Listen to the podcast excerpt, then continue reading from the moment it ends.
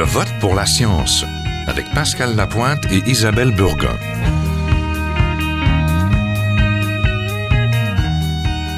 Bonjour, cette semaine, le climat et la santé. Bonjour Pascal. Bonjour Isabelle. S'il y a un impact des changements climatiques dont on ne parle pas souvent, c'est la santé. Oui, évidemment, on parle régulièrement de l'impact sur l'environnement, la fonte des calottes polaires, les espèces animales dont l'habitat est menacé. Et bien sûr, on parle de notre responsabilité à nous pour limiter les dégâts, notre dépendance au pétrole, notre mode de vie qui conduit au gaspillage des ressources. Et pourtant, pas besoin d'être climatologue ou médecin pour comprendre que qui dit impact sur l'environnement dit impact sur la santé.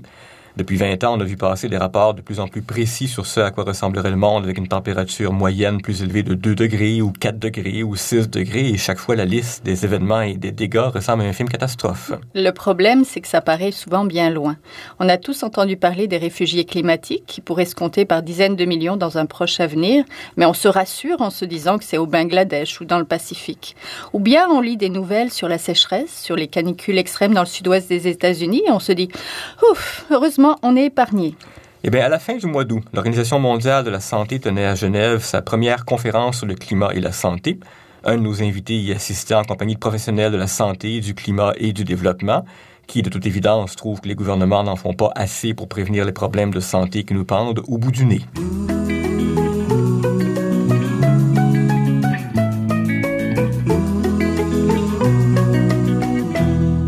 François Rive, bonjour. Bonjour. Alors, vous étiez ce Québécois à Genève, mais on vous connaît aussi comme l'auteur du livre Planète Cœur, Santé cardiaque et environnement. Vous êtes cardiologue et professeur de médecine à l'Université de Montréal. Exact, oui. Et avec euh, nous aujourd'hui par téléphone, Pierre Gosselin, bonjour. Bonjour, madame. Vous êtes professeur à l'Université Laval, spécialiste en santé environnementale. Vous êtes également attaché à l'Institut national de santé publique du Québec, où vous coordonnez le programme de recherche en changement climatique. L'Institut a aussi participé aux discussions qui ont conduit au plan d'action sur les changements climatiques du gouvernement du Québec. Alors, on va revenir à ce plan d'action, mais d'abord, campons le décor. Je suis sûr que quand on parle de réchauffement climatique, la première chose qui vient à l'esprit de la plupart des gens, ce sont les canicules, les risques de coups de chaleur.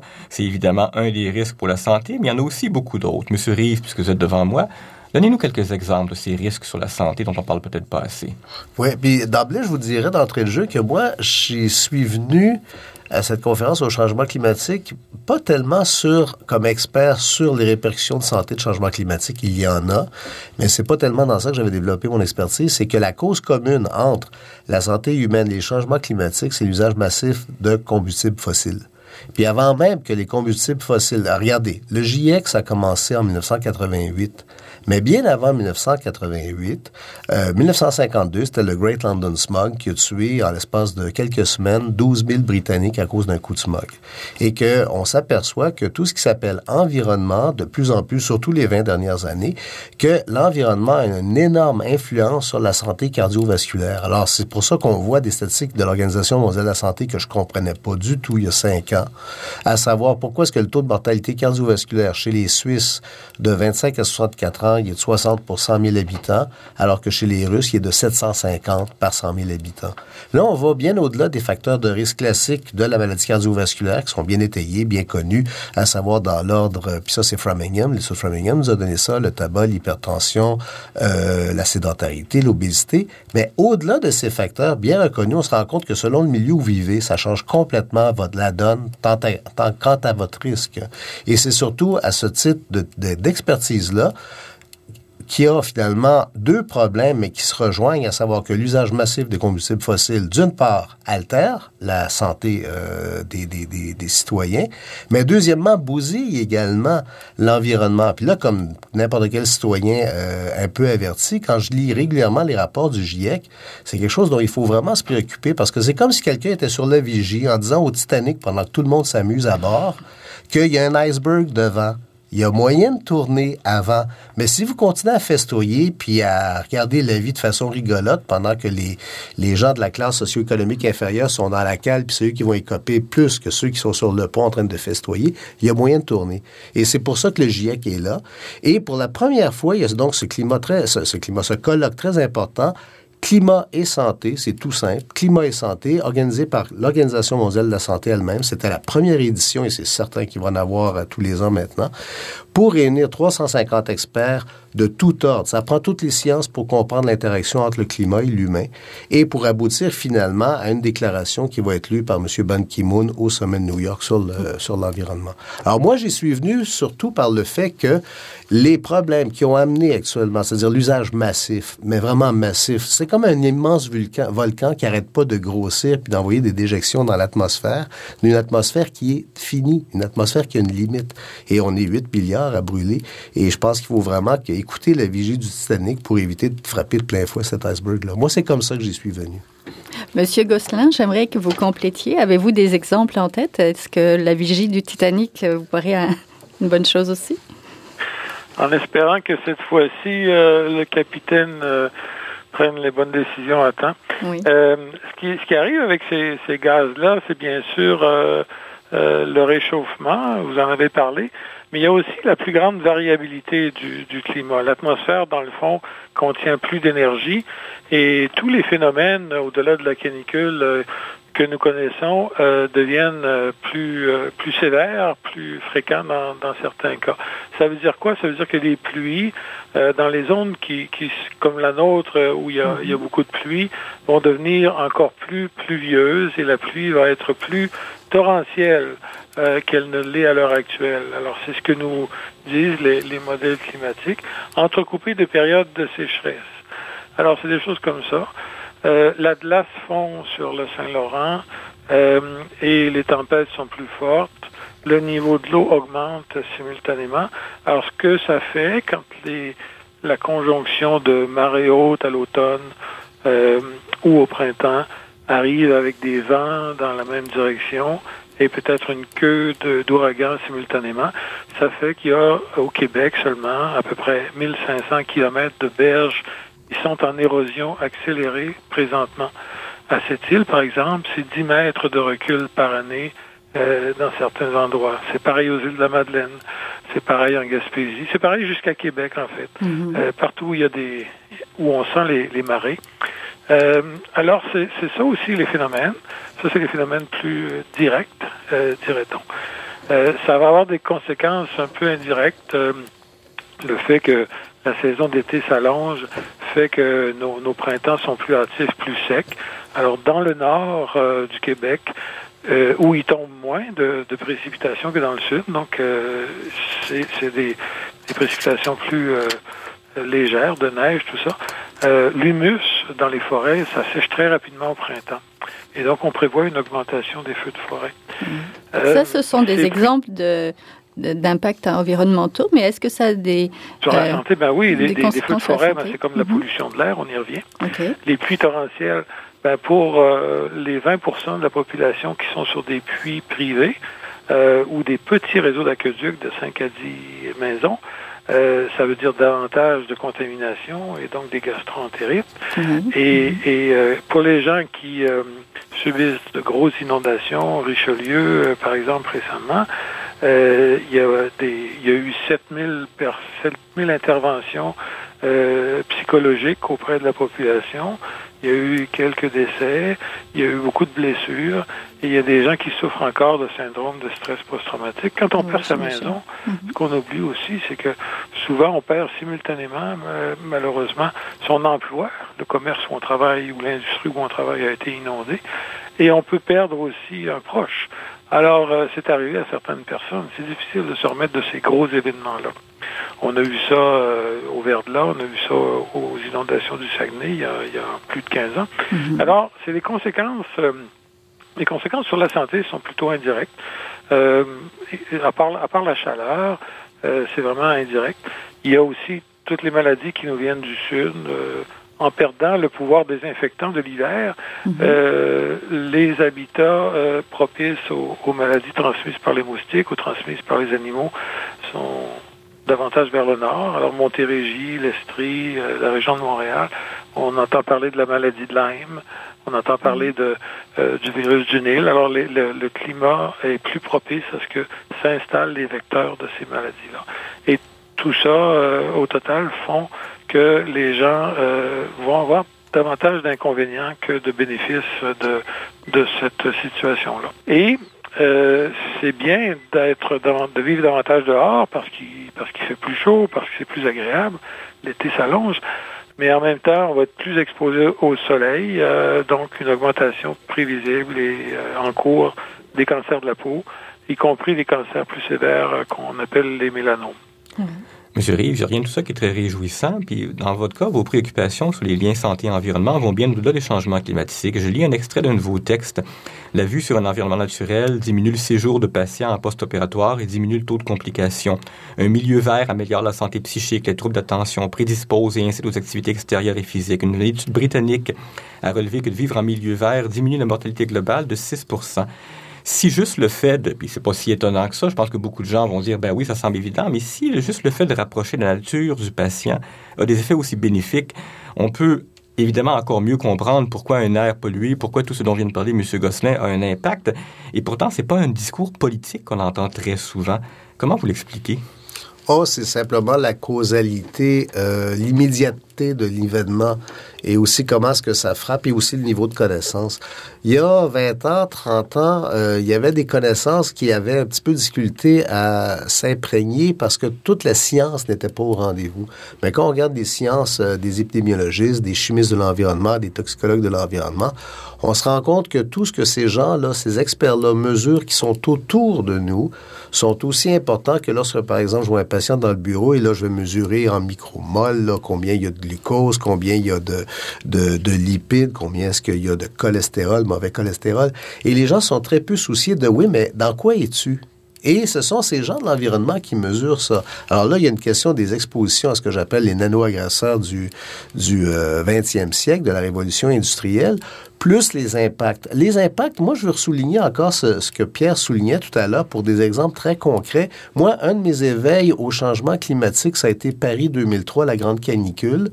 Pourquoi? Notamment parce que j'y étais, j'amenais pour la première fois mes enfants en Europe. J'adore l'Europe et là, je leur disais, bon, je leur offre pour une fois dans leur vie, pendant leur enfance, un beau voyage, puis ensuite ils font ce qu'ils veulent, mais au moins je, les aurais, je les aurais exposés à ça.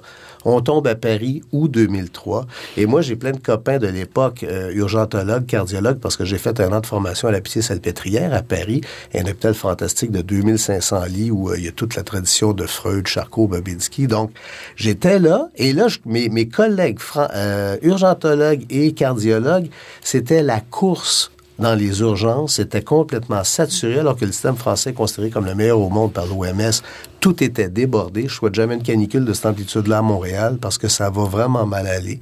Euh, et il y a eu au total 20 000 morts excédentaires pendant, cet épisode de canicule et 70 000 morts excédentaires en Europe. En fait, on dit même en France, en 2003, après la grande canicule, la mortalité, pour la première fois, l'espérance de vie reculait depuis la Deuxième Guerre mondiale. C'est donc que là, vous aviez un événement climatique qui frappait de plein fouet un pays. Écoutez, c'est Paris, là, c'est les Français, là. D'accord? On comprend, c'est les modes de vie, les sensibilités, la culture, les moyens de réaction, les moyens de défense. C'est pas un pays démuni.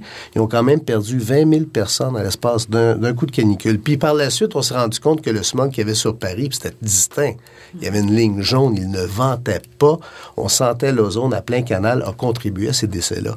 D'autres événements, Moscou 2010. Moscou 2010, en une semaine, il y a 10 000 moscovites qui sont morts d'un coup de chaleur à Moscou avec les incendies, les feux de forêt qui consommaient tout autour de Moscou, 10 000 personnes mortes à la fois de l'effet conjugué, de la canicule et du smog généré par les feux de forêt. La Californie, au moment où on se parle, c'est un brasier. C'est absolument épouvantable, puis on n'aurait pas pu imaginer que ce soit ça il y a 50 ans à peine. Donc ça, c'est des choses qui sont extrêmement concrètes. Dans les événements qui continuent, je veux souligner encore ce que Pierre soulignait. Quand on parlait du 2 degrés, du 4 degrés, la Terre, c'est une marmite. Vous avez, ben, une énorme marmite t'ajoutes 2 degrés là-dedans. Tous les phénomènes. D'ailleurs, si vous prenez les récits des marins transocéaniques, comme Olivier de Kersauzon, comme euh, Tabarly et tout, Tabarly est décidé maintenant, mais les actuels, ils vous relatent tous que lorsqu'ils traversent l'Atlantique ou le Pacifique, ils ont des coups de pétole, c'est-à-dire qu'il n'y a plus de vent du tout sur des périodes prolongées comme ils ne voyaient pas autrefois. Mais quand le vent levait, là, il y avait des coups de vent, des grains comme ils ne voyaient pas. Donc, il y a des extrêmes qui s'additionnent. Prenez les arbres de Versailles. Ça fait quatre siècles que le jardinier de Louis XIV a planté ça. Ils ont tenu quatre siècles. Et c'est quoi, en 2010 ou 2011, les grands vents qui ont déraciné, là, je pense, le tiers des forêts de Versailles. Mais en 400 ans, donc, il n'y a pas eu de vent comme ça pour jeter à terre ces grands arbres-là. Sainte-Rose, ça vient de se passer à Laval tout récemment. Des grands vents, des arbres centenaires, ceux que Marc-Aurèle Fortin peignait, vraiment la, gloire, une des gloires de Laval, le quartier de Sainte-Rose, avec les arbres de Marc-Aurèle Fortin. Grand vent qui rentre là-dedans. Ces arbres-là, ils sont là depuis 400 ans au moins quand vous regardez les troncs jetés à terre. Donc, c'était la première fois depuis 400 ans qu'il y avait un tel vent pour être capable de les jeter à terre.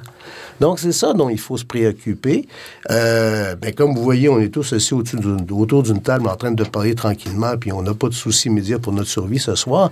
Mais si on est aveugle, puis si on regarde seulement le court terme, à savoir la distraction, la nouveauté, se faire du plaisir, c'est quoi le dernier resto à la mode, blablabla, puis qu'on oublie des choses essentielles comme ça, je pense qu'on manque le bateau, puis c'est le devoir justement des organismes comme l'Organisation mondiale de la santé, des experts comme Pierre Gosselin, avec une crédibilité et une science qu'ils ont, pour aviser tout le monde et surtout les décideurs que ben là il y a peut-être des choses à changer et que le profit immédiat n'est peut-être pas le profit à moyen terme ni à long terme.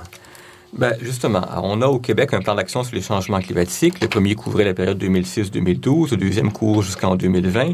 Et évidemment, il y a beaucoup de questions de réduction des gaz à effet de serre. Mais est-ce qu'est-ce qu'il y en est de la santé? Pour l'avoir parcouru, j'ai pas eu l'impression qu'on n'y parlait tant que ça de santé. Je ne sais pas si l'un d'entre vous veut intervenir là-dessus. Monsieur Gosselin, peut-être avec les changements du gouvernement, est-ce que ça tient encore? Est-ce que le plan d'action est toujours sur les rails? Oui, il y a eu euh, en fait des ralentissements. Le plan avait été adopté par euh, le, gouvernement libéral de M. Charret euh, juste avant les élections. Euh, cependant, quand le, gouvernement du Parti québécois est arrivé au pouvoir, ils ont voulu revisiter tout. Alors, il y a eu une mise sur la glace d'environ 18 mois, le temps qui revise euh, davantage l'aspect réduction des gaz à effet de serre. Ils avaient des projets d'électrification des transports, des choses comme ça. et puis, avec le nouveau gouvernement libéral qui est entré, euh, c'est euh, euh, ça continue, la mise en œuvre continue. Cependant, là aussi, il y a un coup de frein majeur, en ce sens que le précédent plan, étant donné qu'il est financé par le Fonds vert, donc une, taxe spéciale, et puis il, vise une transition vers la, bourse du carbone comme source du Fonds vert il, y a eu un ralentissement réel. Alors, euh, les euh, engagements ne sont plus sur euh, six ans, comme dans le premier. Les engagements sont sur deux ans et demi dans, les, dans les faits. Et même pour ceux qui n'avaient pas conclu leurs ententes avant l'élection du gouvernement, les ententes sont encore à plus court terme. Alors, le processus actuel de, de révision de l'État, des programmes de l'État, touche aussi celui-là, malheureusement. Et nous sommes donc dans une situation où euh, tout ça est remis en question, la façon de faire est remis en question, et on ne sait pas ce qui va arriver d'ici deux ans, euh, ou même à, plus court terme que ça, sur ce, programme. il y a un volet principal en réduction des gaz à effet de serre, euh, malheureusement, il n'a pas été euh, développé de façon euh, très efficace dans, un, dans le premier plan. En tout cas, c'est ce que nous dit le vérificateur général du Québec. On n'a pas mesuré vraiment si ce qu'on faisait était efficace. Au niveau de l'adaptation, donc, apprendre à vivre avec les gaz qui sont déjà dans l'atmosphère et qui vont être là pour un siècle environ et qui vont réchauffer inéluctablement la planète et, augmenter la, variabilité de, euh, de la météo. Euh, donc, euh, pour vivre avec ça, on fait de l'adaptation. Nous, on, en a fait en santé, il y en a fait, il y en a eu aussi en matière de, préparation aux urgences, mieux connaître l'érosion côtière, justement, mieux connaître les impacts sur les bâtiments. Nous, on a fait des projets là-dedans. Euh, notamment, nos, un petit détail, nos bâtiments sont prévus dans les normes du bâtiment pour des 25 km heure. Si on commence à prévoir des pointes dans les modèles, on voit ça apparaître à 130, 140. On a une nécessité de renforcer beaucoup de bâtiments à des coûts très élevés. Euh, et, donc, il y, a, plusieurs euh, petites contraintes bêtes comme ça qui arrivent. Le pergélisol qui font, ben, on a des bâtiments sur ce, ce pergélisol un peu partout. On a des, des terrains d'atterrissage pour les avions dans le nord. On a des routes euh, et tout ça est en train de craquer, de s'effondrer. Euh, il y a même des mines euh, dans, dans l'extrême nord du Québec dont les résidus miniers sont sur pergélisol. Il n'y a aucune membrane, il n'y a rien pour les protéger. Alors, il y a beaucoup, ça, ça affecte tellement de choses dans la société que c'en est un peu hallucinant. Ben, Et puis, euh, simultanément, à, vouloir vérifier tout ça, qu'est-ce qu'il faut changer, les infrastructures de, de, de d'égouts pluviaux qui, qui sont plus, vu les pluies torrentielles, sont plus capables de, euh, d'absorber. À Québec, par exemple, il y a eu au-dessus de 2000 déversements euh, d'eau polluée dans le fleuve, alors qu'il devrait en avoir 50 ou 100 par année maximum. Euh, l'année passée, c'était exceptionnel. Alors, on, a tous ces phénomènes-là complexes. on ne sait pas toujours quoi faire, mais simultanément, il faut essayer de fermer le robinet des gaz à effet de serre. Et là, c'est un changement de société assez majeur parce que. Ben justement, monsieur, je vous interromps parce que vous, ouvrez la porte à quelque chose d'important. C'est que dans le plan d'action, la section qui suit immédiatement celle sur la santé s'appelle Préserver la prospérité économique. Oui. Vous me voyez sûrement venir avec ma question. Peut-être que je pourrais la poser à M. Reeves aussi. Est-ce que vous craignez pas qu'on soit dans une période de l'histoire où les intérêts économiques prennent le dessus sur tous ces problèmes de santé que, que vous soulevez tous les deux? Oui, ben les problèmes de santé, comme disait François tout à l'heure, on, ne les vit pas des tonnes ici. Ceux qui les vivent, c'est davantage les, zones côtières soumises aux ouragans, euh, comme on a vu à New York, comme on a vu ailleurs, euh, particulièrement les pays en développement, l'Asie du Sud-Est ou, ou, Afrique, où, dans le fond, quand il arrive une catastrophe comme ça, c'est débrouille-toi, le gouvernement n'est pas là, il n'y a pas d'aide, il n'y a, personne qui vient t'aider euh, à te reconstruire ou même à, te donner un coup de main à, soigner tes, maladies. Alors, c'est eux qui souffrent présentement. Ils n'ont pas fait grand-chose dans ce phénomène-là, mais ils souffrent. Et puis, euh, nous, ici, c'est principalement se préparer. On est une société riche, on peut se préparer. On peut même se préparer du, point de vue de la santé, euh, mieux connaître les, épidémies qui s'en viennent, essayer de, diminuer l'impact euh, de des vagues de chaleur, l'impact des inondations. Tant que c'est euh, gérable. Euh, tant que l'augmentation n'est pas trop marquée, euh, c'est jouable dans une société riche. On peut s'adapter tranquillement et simultanément baisser les émissions. Mais au-delà d'un certain seuil, comme comptait François tout à l'heure sur la canicule de Paris, quand c'est trop gros, il n'y a personne qui est prêt. Il n'y a personne qui peut même être prêt. Et, c'est ça qui est dangereux. C'est ce qui va arriver dans, dans 15-20 ans qui peut être dangereux si on ne met pas la gomme tout de suite pour régler le problème. Passons au dernier axe de notre discussion sur l'impact des changements climatiques sur la santé, le rôle des médecins dans le débat public. On n'a pas beaucoup entendu leur voix depuis 20-30 ans. En fait, cette réunion de Genève à laquelle vous assistiez, Monsieur Rive, au mois d'août, c'était une première. Qu'est-ce qui l'a motivé euh, probablement justement que la science est de plus en plus au rendez-vous. C'est que c'était des liens de cause à effet très difficiles à établir et on avait pour, par exemple, en santé cardiovasculaire, euh, les causes majeures, les facteurs de risque cardiovasculaire ont été bien établis avec l'étude Framingham qui est en cours depuis 1948. Et euh, c'est des facteurs classiques que j'ai appris à la faculté de médecine puis qu'on enseigne. on avait plus l'impression que la question de la maladie cardiovasculaire, c'était une question d'abord de vos gènes mm-hmm. et de votre mode de vie et c'est de votre faute. Et puis ça, c'est un, une attitude qui vient en fait de la médecine américaine, parce que la médecine américaine, fondamentalement, puis tout le monde va être d'accord, est plutôt de droite. Puis qu'est-ce que c'est de droite? C'est que c'est l'individu est responsable de son bien-être. Être de gauche, c'est la collectivité est responsable du bien-être de chacun. Puis moi, finalement, ben, je suis un peu à gauche, un peu à droite, je suis pas mal au milieu, finalement, parce que je pense qu'il faut que tu fasses des trucs, puis que les autres peuvent faire aussi des trucs pour toi, comme toi, tu fais des trucs pour tout le monde. Mais la médecine américaine étant tellement de droite, n'a jamais su reconnaître la question sociologique, la question du milieu, la question de l'environnement. Pourtant, ce sont les meilleures universités américaines qui ont fait les meilleurs papiers sur les taux de survie selon que vous êtes en milieu pollué ou non. Alors, c'est là que ça se rejoint, c'est que lorsque la science, depuis 20 ans, est vraiment au rendez-vous, particulièrement les dernières années où vous dites, si vous polluez au moyen de combustibles fossiles, mais quand vous demandez aux médecins, il y a 20 ans, j'aurais dit, bon, c'est très marginal, c'est rien, c'est pas grave, c'est pas beaucoup, c'est pas mm-hmm. Mais maintenant, on se rend compte que, puis des épidémiologistes de renom publiés dans des grandes revues à, comité de, de, de pairs, euh, nous disent notamment que ben, les les maladies dues principalement à des causes environnementales au Canada en 2008, parce que le papier a été émis en 2008, c'était un coût de 9 milliards de dollars de frais excédentaires excédentaire de maladies qui n'auraient pas dû se produire normalement et également de 20 000 décès excédentaires au Canada. Donc, si vous prenez, par exemple, puis c'est une question là d'imagerie, des perceptions, et puis on se rend compte finalement tout est perception. Euh, si vous prenez le virus Ebola, et je peux vous dire que l'Organisation mondiale de la santé en a plein les bottes. Lorsque j'étais à mhm. Genève, on a parlé à beaucoup de spécialistes, ils étaient tous sur place, alors on a pu parler d'autres problèmes en parallèle. Mais le virus Ebola, jusqu'à présent, c'est 2000 décès. Or, le même OMS nous dit que chaque année, il y a environ 7 millions de décès excédentaires dus à la pollution atmosphérique. Ça, c'est un décès sur huit sur la planète. Et puis là, pourtant, on dit, bah, ça a toujours été un peu comme ça. Ebola, là, ça frappe l'imaginaire. Mm-hmm. C'est comme l'accident d'avion.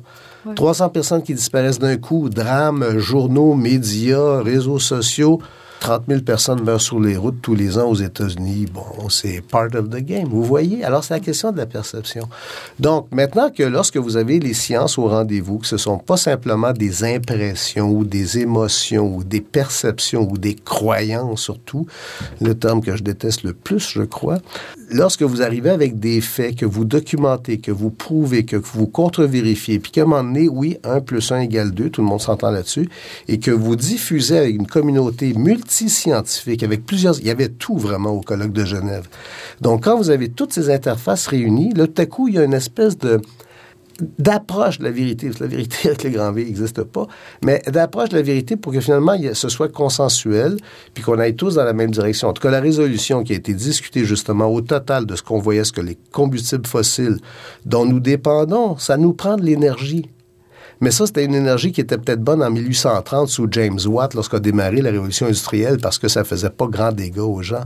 Mais à l'échelle de 7 milliards de personnes, 8, 7 euh, milliards de personnes, oui, qui brûlent du combustible fossile à 85% il faut se tourner vite vers les énergies vertes parce que non seulement nous, on va arrêter de se faire des infarctus, des AVC par milliers et par milliers et par milliers, mais qu'en même temps, on va aussi un peu euh, protéger ce milieu qui a amené l'être humain sur la planète, puis qu'on est en train, malgré nous, sans trop s'en rendre compte, parce que on préfère écouter Love Story ou euh, Occupation Double, euh, on se rend pas compte de ce qui arrive. Et ce sont des décisions qui sont extrêmement importantes. C'est bien de voter pour Jerry ou Rita, mais je pense qu'effectivement, voter pour les gens qui prennent les actes responsables de façon à se faire en sorte que notre belle planète bleue, qui est comme un vaisseau spatial, euh, soit pas comme un Titanic qui s'en va direct sur l'iceberg et qu'on aura nous-mêmes créé cet iceberg. Bien, ben, on est déjà arrivé au bout de l'émission. Sur ce cri de cœur d'un cardiologue, ça, ça, conclut bien effectivement la question. On vous souhaiter aussi que votre voix, la voix des médecins, soit un peu plus écoutée parce qu'avec l'approche de la conférence de Paris qui va donner ou ne pas donner un nouveau protocole de Kyoto, on pourrait penser que la voix des médecins va être plutôt noyée dans la masse. Alors, nous avions en studio François Rives, qui est cardiologue, professeur à l'Université de Montréal et auteur du livre Planète Cœur, Santé cardiaque et environnement. On va aussi mettre un lien sur le site web vers son projet de, planter euh, l'arbre et la santé. Et on avait par téléphone Pierre Gosselin, professeur à l'Université Laval et attaché à l'Institut national de santé publique du Québec. Merci à tous les deux. Merci beaucoup de, de, c'est tout pour cette semaine. Je vote pour la science c'est une production de l'agence Science Presse à la régie Guy La France. Vous pouvez réécouter cette émission sur Internet et nous suivre sur Twitter et Facebook. À la semaine prochaine.